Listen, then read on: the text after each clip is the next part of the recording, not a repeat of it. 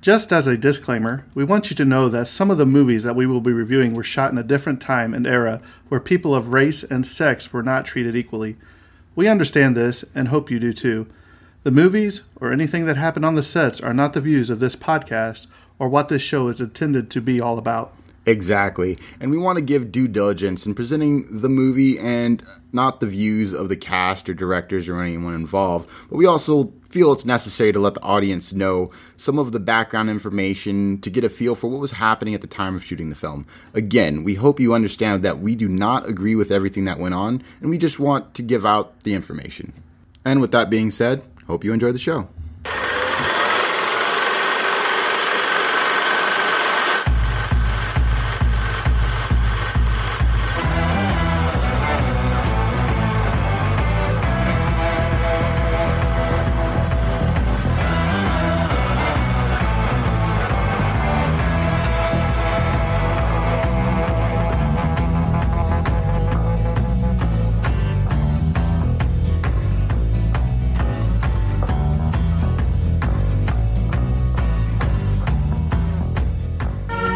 The science fiction classic, The Incredible Shrinking Man, one of the best sci fi films of all time. Sky, what was that? I don't know. Some kind of mist. Look at your chest. They still too loose? Sure, even the cuffs are dragging. They do look kind of big. I'm getting smaller, Lou, every day. Well, that, that's silly, honey. People just don't get smaller. There's no medical precedent for what's happening to you. I, I simply know that you're getting smaller. The x-rays prove it beyond any doubt. Are you going out? Yes, for a little while. Where? Well, just to the corner, to the store.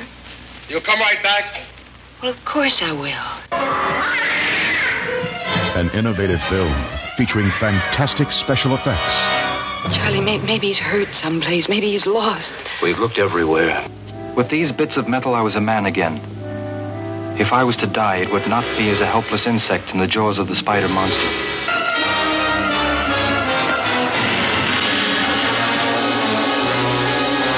All right, guys, welcome back to the Tragedy of Cinema podcast. I'm your host, Jimbo, and I'm joined together today by these two in holy matrimony. No, it's, uh, it's my two co hosts, the Shrinking Terrence. and the larger than life con. larger than life. That is absolutely true. Um, so as you can tell, we Kyle has adapted into his role quite nicely.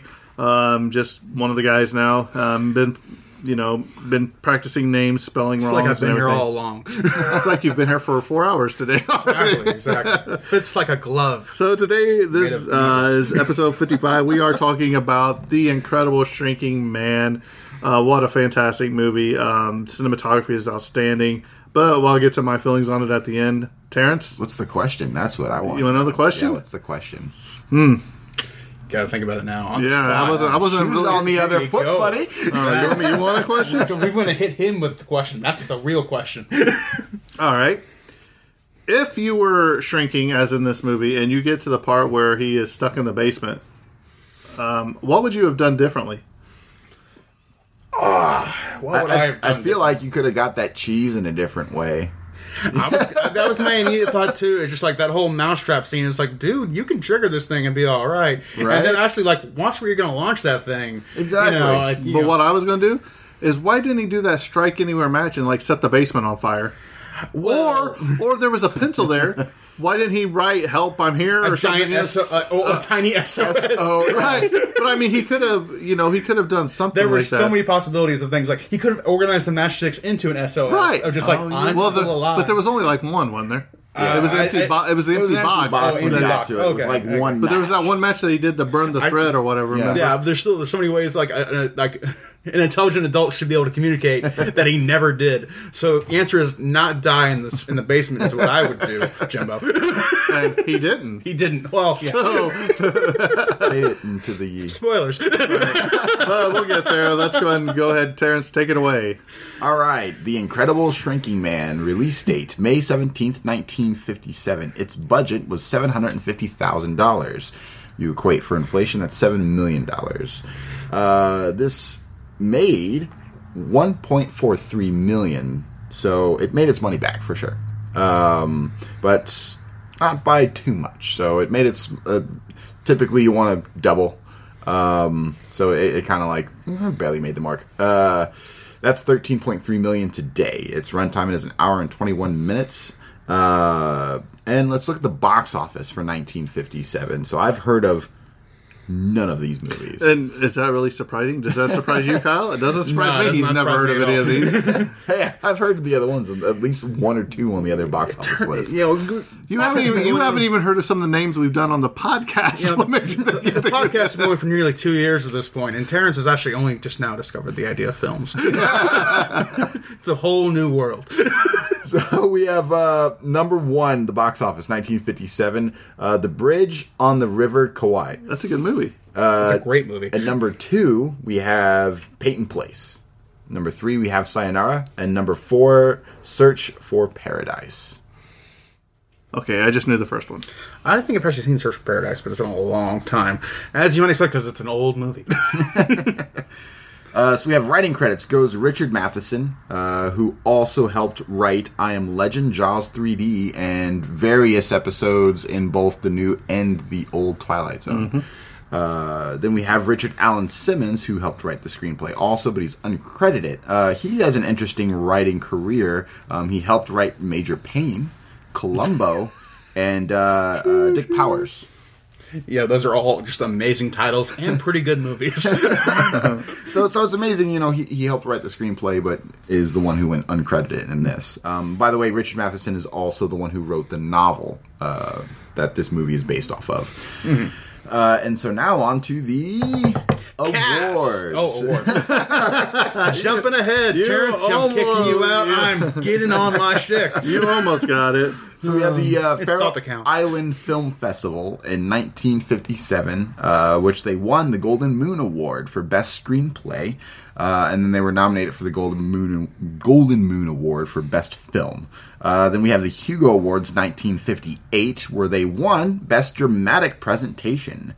Uh, and then finally, we have the National Film Preservation Board. Uh, it hit that in 2009 which is always fun to see. You know, a lot of these movies 2009, hit. good year to be remembered.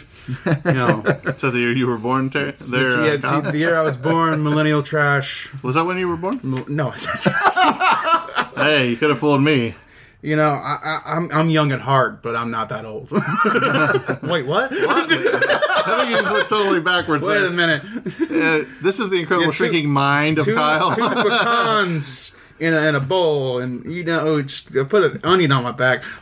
Please make them make me stop talking. so we have the synopsis. All right. Hit it with synopsis. Scott Carey begins to shrink as a human due to a combination of radiation and insecticide. Everyday routines soon become too much for Scott as doctors try to help him stop his shrinking. Significant shrinkage. Happens to the best of them. Anyways, moving on to the cast. We have Grant Williams as Robert Scotty Carey as the main star of the film. He also filmed in he also starred in amazing films such as The Monolith Monsters, The Leech Woman, Red Sundown, and Susan Slade and The Couch. So Susan Slade at the couch. Susan Is that the- Slade, uh, Susan Slade, and then the movie The Couch. Oh, okay. Not Susan Slade and the Couch. Much different That's a movie. different movie Don't look that up on genre. Google. You will get some profound results. I wouldn't know. Next up, we have a little more of this. I'm going to quick beeline this cast. We have Randy Stuart as Lewis Carey, April Kent as Clarence Bruce, Paul Langton as Charlie Carey, Raymond Bailey as Dr. Silver, and William Schallert as Dr. Bramson. And then we have Billy Curtis as, and I'm not going to be, it's not necessarily the politically correct term, but as the midget. It's, it's, it's in the cast. I'm sorry. And now, finally, we have the most important role. We have Orangey as Butch the cat. the cat. The cat. Love it. Star So- of the movie. So, ba- so basically, this is an incredible movie, and we'll start off. You start off with a guy and his wife um, on a boat. Uh, and don't know, remember where it's at. It's in Florida or somewhere. I don't know. Off Yeah. the coast, Say, doing, yeah. doing boat stuff out there. Right? He just they're like laying on the the hood of the boat or whatever. And, Yeah. And uh, he's They're like, "Hey, go you go get me a do- doing food some or some witty stuff yeah. back and Yeah. forth. You get Do witty wifey banter. things. It's the 50s. He's like, go go get me food or uh, A- it a drink beer. or Yeah, yeah. it a Give me beer. food and, and beer. he's woman. looking out, and all of a sudden this And like then she's like retorting with equally witty comments, and yeah, and this fog is like rolling in, and he's just looking at it, you know, and keeps looking at it, and it just keeps coming, and it just completely engulfs, Engulfs him, him. and the entire boat. And the wife is downstairs, completely secured, doesn't even realize what's going on.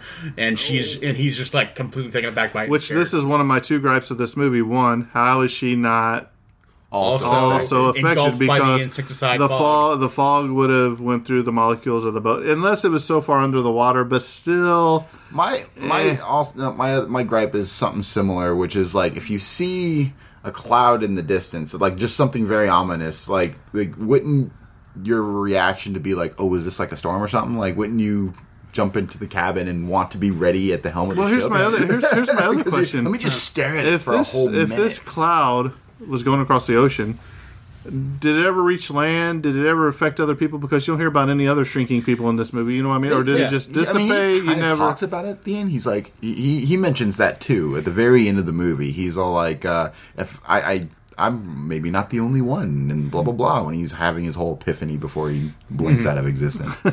Well, spoiler alert! Jeez. Um, so basically, you know, he gets back home and he's uh, trying a suit on. He's like, "Honey, did you uh, get these tailored or whatever?" You know, he's really, like, "My he's cuffs complaining. He's like, uh, he's like, what did the tailor do? And he's like, we need to find a new tailor or something. Like he's very mad at the tailor Yeah. right, because his pants are not fitting. and his cuffs or whatever on his shirt. And yeah, and then he notices his cuffs. He's like, this shirt's also not working or not. I don't Fitting. Not Fitting. not not fitting. working. the shirt is not functioning. Shirt, it's time you went out and got a job. no stimulus for you. No stimulus for you, shirt. No shirt for stimulus. So, Come on, Biden. um, so um, she's like, "Oh well, uh, you know, I'll have to take them back and get them realtered or whatever." So then, um, was it a few days later? He's going to the doctor and saying he lost a lot of weight. I believe. I believe that's Yeah. scene Right. go into. Well, because because his shirts are even shorter than remember because he's like puts on his arms like he's like yeah, Like, like a child wearing an oversized hoodie or something like that, just kind of like dangling off his arms. And he's like, "This is not right." right. So they go to the doctor, and he's like, "Well, he's like, you know, he takes his his height and his weight and all that, and he gives him what it is. He's like, but I've always been, what do he say, five eight, 6'1". six something. Yeah, and he's like, well, you're five eleven or five ten or whatever it was. You know what I mean? It, it was two inch difference. Yeah. Um, so yeah, it was it was uh five eleven. And at first they tried to just kind of like dismiss it. It was like, well, maybe they took that, you know, measurement when you just woke up in the morning or something like that. And goes on to show like, well, people actually do kind of shorten over the course of the day. And like, Right. there's some logical explanations to becoming somewhat shorter, but it's clear that he's having an exceptional case of like he is getting a lot shorter and he's staying that way. And he does it's mention going it in fast. a way. Oh yeah, Yeah. and because after that whole conversation, he looks at him. He's like, "But a whole two inches," and then the doctor's just like, "Eh." well, my wife. It's just- there's nothing, you know. He's really a bad doctor. Yeah. if I told my doctor I shrunk 20 inches, I would expect results. Aspect action to be taken. but so um, yeah, it just keeps going. I mean, this guy just keeps shrinking and shrinking, and um, you know, it's becoming more and more clear this is a serious problem going on. Right. It's not getting better. and the doctors don't know what's going on. yeah. Uh, so they're running all kinds of tests and everything on him. Um, then you come to the scene where I like where um, it shows it shows him like sitting on the couch or whatever, you know, and his wife sitting next to him, you know, and he just looks like a little kid now, you know. And you know he's got like was the newspaper. He's like, like trying to turn the newspaper, Yeah.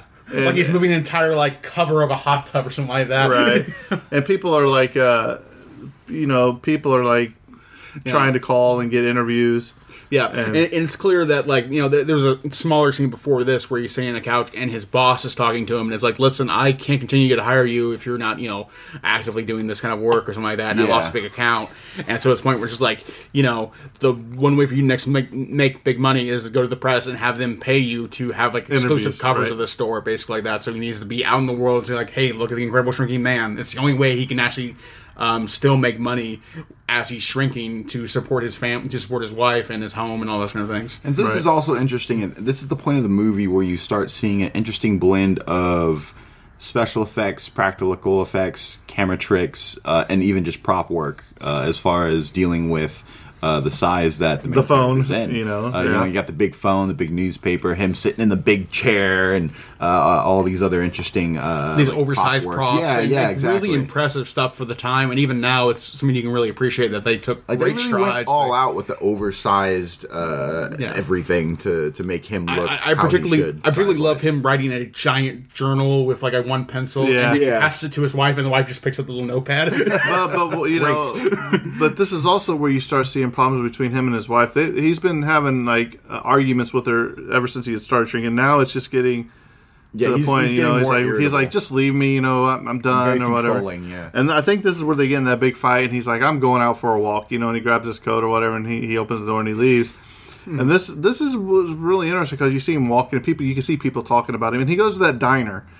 And he goes and he sits down, you know what I mean? And as he's sitting there, that lady comes because he, he has seen the fair or whatever in town with the freaks and all Yeah, that. yeah. And then that ballerina or whatever she is, whatever she is, the little person comes in and she sits there and, and starts talking to him. She's like, "Oh, you're so and so," and she's like, "Hey, you should you know come with us."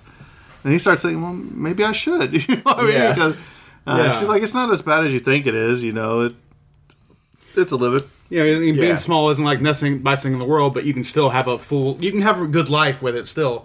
You know, an interesting thing is like I didn't think about it till you were just talking just now, but it's like it's actually one of like it feels like one of the first stories of having a, a character dealing with basically a terminal illness in their own Right. mind, and like that story hasn't really been ex- that, ha- that hadn't been explored in film up to that point very much, where a character is dealing with the depression and anger and the stages of grief that goes in with learning that your time on this earth may be ending or that your life is going to change irrevocably for the worse. And so having that whole thing where like, yeah, he's having those arguments with his wife, he's having those anger issues, and he's having that extreme depression, just like you need to leave me because I'm not going to be the man that you loved anymore. That's exactly right. He's like, you know, Yeah. we can't be affectionate anymore. He's like, he's like, things You will know. just be. She's like, I'm not going to leave you. I love You you. I'll help you through this. yeah, we'll get he's to the trying bottom to, of this. He's trying to create distance so that we because he knows that like Eventually, it's going to happen. he, he can't he can't you know he can't help her at this world and so it's this whole thing of self-destruction of like you know either like if you're gonna stay with me this is gonna go bad and if i push you out now it might be easier kind of especially in a in a time period where it was very much you know Mm-hmm. the the man would be the breadwinner of a household and the woman would stay home so Yeah. you know you have that whole sort of situation in this you know uh, a time period of America where now he he can't make anything um, or you know he's he's ba- he feels like he can't Uh, yeah. be a man more so or it's, less it's right? really is one of the it has a, it has a science fiction twist to it but it really is one of the kind of like earliest stories of a character dealing with basically a, a terminal illness diagnosis and so it kind of like belongs in saying like if you think modern day like shows like breaking bad kind of dealt with a similar idea of just Yeah. like how much they they destroy their own lives to try and keep distance from the people they love because they know they're just not long enough for this world at this point Right. So this is the part where it starts getting really interesting because he, he comes back home, and then the next cutscene I think is where um, he's in a dollhouse. oh yeah You know, what I mean, you know, like waking up on the couch or the bed, you know, the Yeah, it's dollhouse really so far gone that he's like he's like less than a foot tall at that point. Or, like he got a point where like he's three feet tall, but now like let's go full forward. Like he's like a less than Barbie foot doll tall. size almost. Yeah, Yeah. But but before that, remember the cat was already pretty big at him or whatever. You know what I mean? Where Hmm. he's like there. So his wife makes the mistake of she's going out or something, and she leaves the door open or something For where just the a Just- little, just- just a long little enough. too long Yeah. and the cat, comes gets in. running in, and then she shuts the door. Well, then now this is a full on panic because the cat's starting to terrorize him in the Barbie house, if you will, the dollhouse. You know, he's he's basically running for his life. Um, which the the cinematographics there is really great. You know, with the cat paw trying. Oh, yeah. he's like Yeah, ah. coming through the window, Ah, and yeah. yeah. at him like that, you know, and just the idea of like basically like like imagine a lion the size of a semi truck basically trying to attack you. That's his experience in a dollhouse right now. right you know, and, that's the, you know, it's like shaking and everything. So, um, very well done. So, um, I think his wife finds comes out and she starts. Oh, you know, she thought Yeah. she killed him, didn't she? Because Yeah, well, she assumes that the cat killed her because she finds the cat in the house later. But like the entire time, like the cat is attacking him, he's like fleeing around the house trying to get away from the Yeah. cat. To the point where he eventually falls down to the cellar and is trapped down in the cellar, and the cat's still upstairs. And like, But doesn't he? Doesn't he like pull the the uh, lamp off or Yeah, he something pulls to the lamp scare down the to cat? scare the cat off, uh, which only works temporarily because th- then he runs to the cellar door and tries to close the door to separate himself in that room, Which- to lock himself in the cellar. th- this is the part that that gets me for a moment. So, i- i- it's sort of inconsistencies and little tiny nitpicks and problems I have with the movie is he's tiny compared to the cat. and he can hold the That was door. so good. That was so good. One of the weird things gonna be like dancer. it's like he's shrinking. it's Captain Obvious over here. Like, I don't get why he gets smaller. Wasn't clearly explained. I don't get it. Uh, but it's the title of the movie, Terrence. but no. We're just gonna talk about the Incredible Man. That, the fact that the size comparison between him and the cat, which means also there's an incredible strength comparison. The fact that he can hold the door closed while a cat's trying to get in. Yeah, I just thought was a little the absurd. idea that he and then yeah it's capitalized later when he can't pick up a piece of cheese because you see him struggle to pick up the piece of cheese that's on. Well, at that point, because like, he, he shrunk even more. than Right, because he was probably he was I mean, he was you know yeah, still, he what can, was so the he male can Barbie doll the door size? closed. Ken, yeah, he, he was he was Ken doll size, which I understand. I, I agree with you. I don't think Ken doll can overpower a cat. You know, let's have that death match on YouTube someday. though. Because like the cat's like here and he's like here. I know, I know this is a podcast and you can't this see is my a hands. visual. This is not a visual media, Terrence. The man is shrinking. I know. but it's just like I didn't understand that part. And then the fact, like I said, later on he couldn't pick up a piece of cheese. But, Yes. but, but well, two things with your theory there. Number one, you never know what your adrenaline's going to do. So if you're fearing for your life, he probably because you hear about women picking up cars if their baby's stuck under them and all that. Adrenaline's coursing. You're yeah. right. So he could have. He could have. Should but doesn't the cat push it open or something? He goes flying. The, the cat, yeah, the cat still does overpower him at the end. well, yeah, it was because he gets falls into like a when box or something, remember? yeah, exactly. Mm-hmm. But, But the, the cheese, the, but the cheese thing. How of long has it been on that mousetrap? You stick that stuff to the mousetrap, it's probably hard to get off. You know what I mean? That's and at why that this- point, time has passed. It was even smaller at that point. Also, it could have been like you know one of those giant actual rat traps that are like the size of a you know, basketball. you know, so- yeah, that, that, that was just that's. So he that's what finds himself like, in, a, in a box. You remember he climbs out of the box and he's like, "Man, what's going on here?" And I am so trapped. right, so he's looking around, you know, and here's this big old noise, and it's water leaking from the uh, hot water heater. Oh yeah. Um, you've got like a matchbox there. You've got a mousetrap, and by this time he's, he's he said he's got to eat because he's just going to keep shrinking and shrinking. He's like, and it's going to be sped up if I don't eat. Um, and then he sees um, a, a spider. Um, A giant tarantula. This is the thing that got me. It's a tarantula. Um, tarantulas just don't roll freely throughout houses. I mean, maybe in some parts of the world, but they don't make webs usually yep. that I know of. Um, and this the kind of webs that it was weaving. I don't think it was supposed to be a tarantula web. I mean, uh, well, they never even say like it's a tarantula they show in the film, but granted, like it's also just like it is. It is played as a generic giant spider, Right. You know, in the film, so like you can say, well, we use a tarantula, but it's any breed, some breed of it stays in the you know, it could have been a wolf spider, or something like that that does make Right. a giant web, you know. right. Um, so now he's like, uh, I don't know what I'm going to do against this beast, you Yeah. know. So he goes over there and he finds uh he's like, that's it, you know, and he finds like his wife's. uh there's like a sewing basket, I guess you would say. And he pulls out one of the little uh, pins out of there as a sword. Yeah. And he takes another one and like bends the hook. Very musketeer like. Yeah, it exactly. makes uh, you know and and the, the, this is one thing that we were talking about is why didn't he uh, strike that match to burn something to let her know that he was there um, i'll never know but he burns it to like burn the rope off the thread that he's using for his uh grappling hook, basically. Yeah, kind of right. thing, You know, is so you know he's he sees he's he's hungry he goes to try to get that piece of cheese and he tries to throw the heavy uh, thing on it to snap the mousetrap which it does eventually and when it does it goes flying into the water drain yeah, water Yep. grate. Yep. Train. Yeah. so and he's lucky he didn't fall right then through there too so right. yeah. Then he looks up, you know, he's bigger depressed. He too. looks up and he sees his bread on top of this bench, I guess you could say, but it's got like layers, like Yeah. it's like a wooden bench with layers or whatever. So he's he's fashioned that grappling hook. He's going to get to the top of this one way or the other. So he takes that grappling hook over there. He's like, you know, it shows him finally struggles to get to the top, and then he goes and there's a paint stick up there that's stuck to the remember it's stuck Oh to the uh, yeah, thing, yeah. It's, and it's he's dried paint. That's yeah. Okay, but let me ask you this question. This is something that I had the um, question about. So when they did the um, when he goes and tries to you know get the paint stick to go across to get the bread, later in the movie he grapples on top. Of, You know when he goes back up there to fight it, Yeah. he grapples that paint can. He just walks around the side of it. Why didn't he just do that in the first place instead of trying to go over the the paint stick? I was also wondering that, it, and it didn't really show much to explain it at Right. all. It was just Because like no, the he paint just can- goes right back. Because the paint can didn't move. You know what I mean? Yeah. So I that was that was one of the flaws in the movie that I found uh, as I was watching it. But so he eventually makes it over to the bread. You know, he's eating it and he's he's like ah, you know, and he's throwing stuff off the side and he gets to this big big piece and it's he goes to move it and he notices it's tied to a gigantic spider web and he's like Yeah. oh yeah well i'm not getting this you know he's like That "Nah." gonna work. so he ends up going down you see him you know um, in the matchbox uh, sleeping you see uh, the water starting to you know drip and stuff like that um, so then he realizes i'm gonna have to go back up there to get this other food he's like this cake or whatever it was up there because Yeah. i'm not gonna not gonna survive so he um, see, but he doesn't do that before the. Is that is that before or after the flooding of the basement? It's after, ain't it? I believe that's, That's after. after. Yeah, the um, the water heater busts and proceeds Yeah. to flood the basement by a couple inches, which is a lot for him. The, the first journey is before, and then the second journey is after. I want to say because that's when, um, Yeah, because there's water on the floor when he goes up on the second one. yeah, But yeah. the, but the tarantula has chased him, and he he did hide in the matchbox up to this point. So Yeah. he knows he's there. So then the tarantula goes away.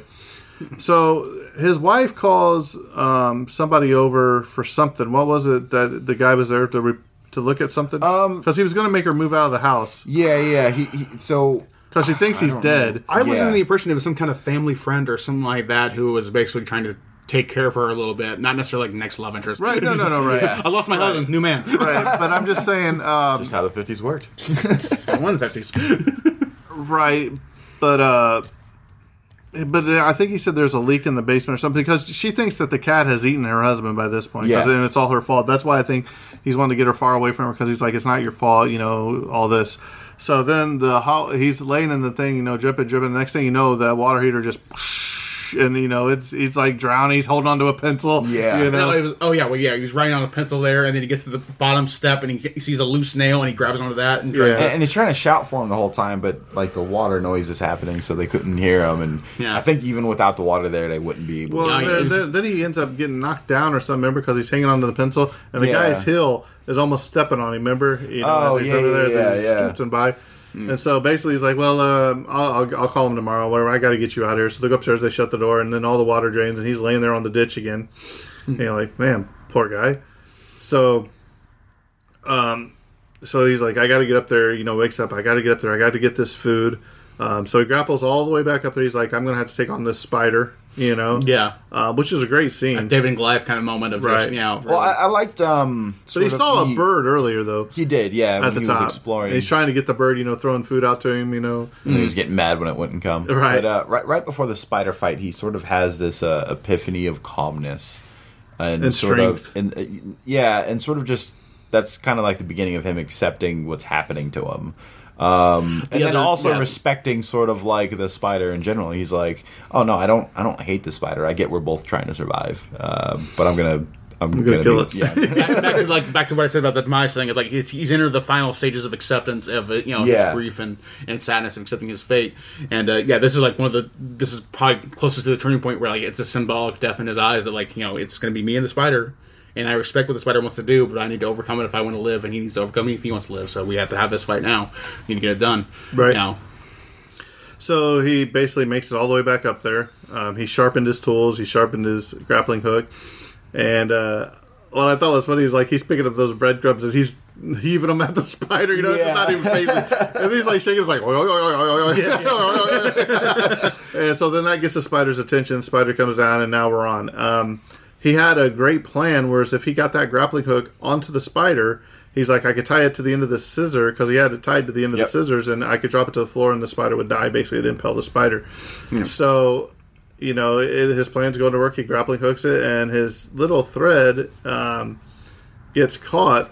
Um, he kicks the, the, the scissors over, but his his thread gets like caught in a crease in the in the wood or whatever, Yeah, and the spider just keeps coming, and the rope breaks, and you're like, well, Uh, he's done for. Yeah, Yeah. you're, you're all gone. was lost, and he's like, oh, you can't win on this now. Right. So you see the spider attack him a couple times. He's on his back. His sword goes flying, and uh, basically he's given up pretty much. And the spider reaches back and he reaches over and he grabs his sword, for lack of a better, his, his needle, his thimble or his needle, and uh, he holds it up and he stabs it right into the tarantula as it's getting ready, or spider, as it's coming down, kills a spider. So here's another interesting thing, just back on the whole spider web thing. Um, typically, if spiders do have a spider web, they don't leave the web, and then the fact that this one constantly leaves the web to go. Hunt and gather. It's a very Yeah, bizarre it's, kind it's of. A, it's a very it's, it's, weird. it's, it's totally just a plot convenient spider. exactly. Right. Very interesting. Yeah. But also, like we're in the realm of just, like every every single action that's being taken is almost like just like you know less of a, a idea of realism of what happened if an incredibly shrinking man would occur, and more of just like symbology, you know, what's kind of things going on at the end there, which I really do respect. Yeah, Right. for sure. So, um, you know, this is where he's basically come to grips with reality. Um, he knows because now where he couldn't get out of the window at first, He's now small. he's now enough small enough that he can through. actually go through the window. And this is where he has his great speech at the end of the movie.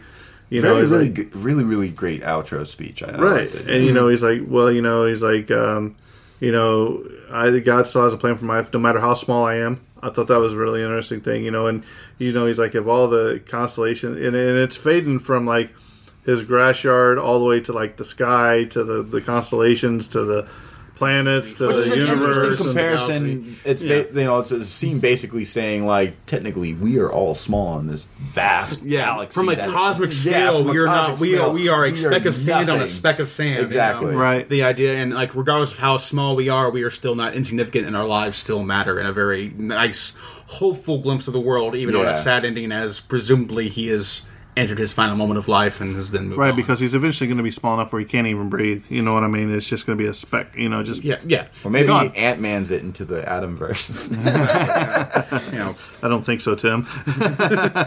so, uh, a couple of things. That was the end of the movie. Uh, a couple of things uh, that I found. Uh, Richard Matheson's book was written as a series of flashbacks that that's uh, got you into the cellar with Scott quickly. Uh, Universal insisted on a linear story. They also vetoed key sequences such as Scott spending the night with the female midget, a drunk homosexual who abuses Scott, a gang of teenagers who terrorize him, and Scott becoming a peeping Tom secretly spying on teenage girls' babysitters. These were obviously rejected as too risque for 1957. I would say too risque now. That's what I was going to say. Yeah. all just Like, those terrible. Are, those are all awful, Right. Like you know, like I'm not saying you can't make a film that has those kind of scenes in it, but like you have to handle them very delicately. I feel- just, I feel- I feel like no, that these are bad things to do. that would take away a lot from the movie because, like, let's say all those scenes were in there, then I wouldn't really feel empathetic for him. exactly. I'd agree. Now, um, Like the worst of it was just like he was getting irritable. Just for but, our yeah. um, listeners, um, if you have children listening to this, this next thing was um, something I found, and it was so interesting that I couldn't leave it out. But it's um, if you have kids, you might want to uh, turn this down for the next few uh, seconds. Um, basically, uh, how do I put this? The uh, simulating the drops of falling water um, was used by filling up condoms with water and then using a treadmill to drop hundreds hundreds of them off and splatter. So, um, out of all the movies we have done, that might be the greatest Movie fact ever. movie uh, prop slash Uh, special effects, special effect that we have covered. Yeah, you just got to get that mental image of your head of a uh, treadmill and then the much. condom Yeah, just, just- rolling like a hot dog. Just, on and then you just, and then you just hear the just you hear the splat, splat, splat. And I'm like, well, that was very interesting. So I thought that was awesomely For ways to get a wet noise, that's definitely uh, Right. That's, a one creative way to do method. it. You know, uh, Right. so several of the gigantic props, the scissors, the nails, and the mousetraps, for example, were all part of the Universal Studio tour for years. Uh, Richard Matheson had originally written a screenplay for the sequel called The Fantastic Shrinking Girl, in which Louise Carey begins to shrink herself. Universal had planned to produce it, but the project was eventually scrapped. There is an incredible shrinking woman starring Lily Tomlin that we may cover eventually. Orson Welles did the narration for the trailer for this film. He was at Universal working on Touch of Evil. that's awesome. Scott Carey's closing soliloquy was added to the script by director Jack Arnold, which we've all discussed. That that was fantastic. Um, William Schallert, who was Dr. Arthur, was the last surviving member of the cast until his death in 2016. While the spider in the movie is clearly a tarantula, in Richard Matheson's book on which the movie is based, the spider Scott Carey battles is a black widow, which would Oh. be more terrifying Yeah, than absolutely terrifying. just that. This is including among the 1001 movies you must see before you die. Uh, Scott Carey's cat was played by feline actor Orangey, according to the book Hollywood Cats. So the cat's got a whole book. When Louise is on the telephone asking the operator for a new unlisted number, the radio is on, and the music playing on the radio is a theme song to Written on the Wind in 1956, which was made at Universal the year before this film and also featured Grant Williams. As Scott shrank, he should have felt colder and colder as his body became too small to retain heat. Most small mammals compensate for this by having fur and excess body fat, so all three of us are perfectly safe from yeah, we are well in our lives. We can survive the apocalypse, snow apocalypse. right. Um, many of the oversized props in this film were rented out to 20th Century Fox 11 years later for the television series Land of the Giants in 1968. In this movie, the main character's name is Scott. In Ant Man 2015, another movie about a man that shrinks to microscopic size, the main character's name is also Scott. Scott Lang. Yeah. Old Scott Lang. Uh, let's see here. We've already covered that. Um, the plot was something um, new for Universal Pictures, which had to approve a story that did not have a neatly resolved ending. Matheson's novel ends with the character shrinking to infinitesimal size. There is a no last minute rescue. The man keeps shrinking. In spite of these problems, Zugsmith managed to secure a $750,000 budget. At the completion of production, studio executives wanted to change the ending to a happy one, with doctors discovering a serum to reverse the shrinking process. So now we have the Incredible Giant Man. Yeah, right. Um, Director Arnold. went too far, yeah. Director Arnold refused. With a successful Creature from the Black Lagoon in 1954 and its sequels to his credit, he was able to convince the studio to agree to a preview. Uh, the test audience was startled at the film, but they liked it. The ending was not changed. So, fellas, give me your thoughts on the Incredible Shrinking Man. this movie surprised me. surprising good, surprising bad. Surprising good. No, like I mean, I this one I had there was nothing. I had nothing to base. No pre- of. like no, I no expectations. I, I got I got I got, He the, shrinks. I get- I get the message to Tiny. be like, hey, we're, we're covering the Incredible Shrinking Man, and I was And like, you're like, oh boy. okay, um, let's get let's just get into it. Like I didn't Is watch that- the trailer or anything. Like I just I, I pulled up the Vudu and I just started watching it. Um, and I was surprised. Like I, it, it caught me from the beginning. Um, and all the things that I've said before were all just nitpicks, but overall, like it was an enjoyable movie. Um, I liked, like I said, I liked the mixture of special effects, practical effects, um, and prop usage. Uh, and, you know, a couple camera tricks just because of you know the, um, him shrinking and, and to show that. And I thought that was really cool. Um, and as you guys know, I'm a sucker for that kind of stuff. So uh, really liked it in this movie. Um, and it, it was well told and i like that it didn't have a happy ending but it's still even though it wasn't happy it was it, it was still like a It had an uplifting message, at- at the yeah exactly yeah. exactly. So uh I, I liked it and i recommend it. Um there's really nothing more to say You know, like it's it's a good movie Kyle? And I would wholeheartedly agree with Terrence. I also went in with like pretty much zero to little, very little to zero expectations going in, and I didn't know what to expect. And um, really thinking about it right now, and from my initial watch period, I think it was highly enjoyable. The technical effects and the practical, you know, um, props being used to properly show how small he became, and then how you know larger the world next to him kind of came to be to him, um, was really impressive. And as well as the symbolic storytelling near the ending and how you have a story that you know does essentially deal with a man dealing with an intimate demise in his mind of uh, losing all of his life and then trying to find ways to make peace of that and still find meaning in his life is um, really beautiful ultimately. And i think it's really pressing. So although i, I return it's like it's not necessarily the happiest ending but it is a, a great ending in finding ways to um, assert meaning into your life in any way, shape, or form, and then um, trying to leave with grace, essentially. And so I think it was a lovely film, and I'd recommend anyone watch it today, and it holds up very well. you know what this movie makes me want to watch honey i shrunk the kids or honey we shrunk ourselves Never a bad time to watch those movies. Yeah, I thought it was a really well movie. Besides a few nitpicking things that I said, um, like I didn't understand the whole, unless she was just giving a heart to heart speech. The uh, the lady from the freak show from the circus or Yeah. whatever. Um, because if you remember, the guy comes and says, "Hey, you know, we got to go" or whatever, you know. Yeah. And she's like, "Well, this is my friend," and she's like, "Come back anytime" or whatever, you know what I mean, and they're having a cup of coffee or whatever. Um, so, but yeah, uh, very well done special effects. Um, it it's something that I've seen a long time ago. I remember the cat scene as a kid, and, you know, and and and the the tarantula scene, obviously. Um, but yeah, highly recommend it. Great show. Um, I have five out of five for me. Um, Wholeheartedly agree. I think it was a great movie. Yeah. Yep. So All thumbs up from the Tragedy of Cinema. Cast. all three. All three thumbs. We all have one hand. well, there you have it. That's a wrap on this episode, and it's coming to a close. What? What? Ah, you almost jumped it, didn't you, there, Kyle? I see you point at me. Yeah, yeah. I, I would never. I Boy, am the height of you give it. You give the man an inch. and he'll thinks take a shrink. thinks he's a real- He'll go to the shrink. well, that's a wrap on this episode, and cut.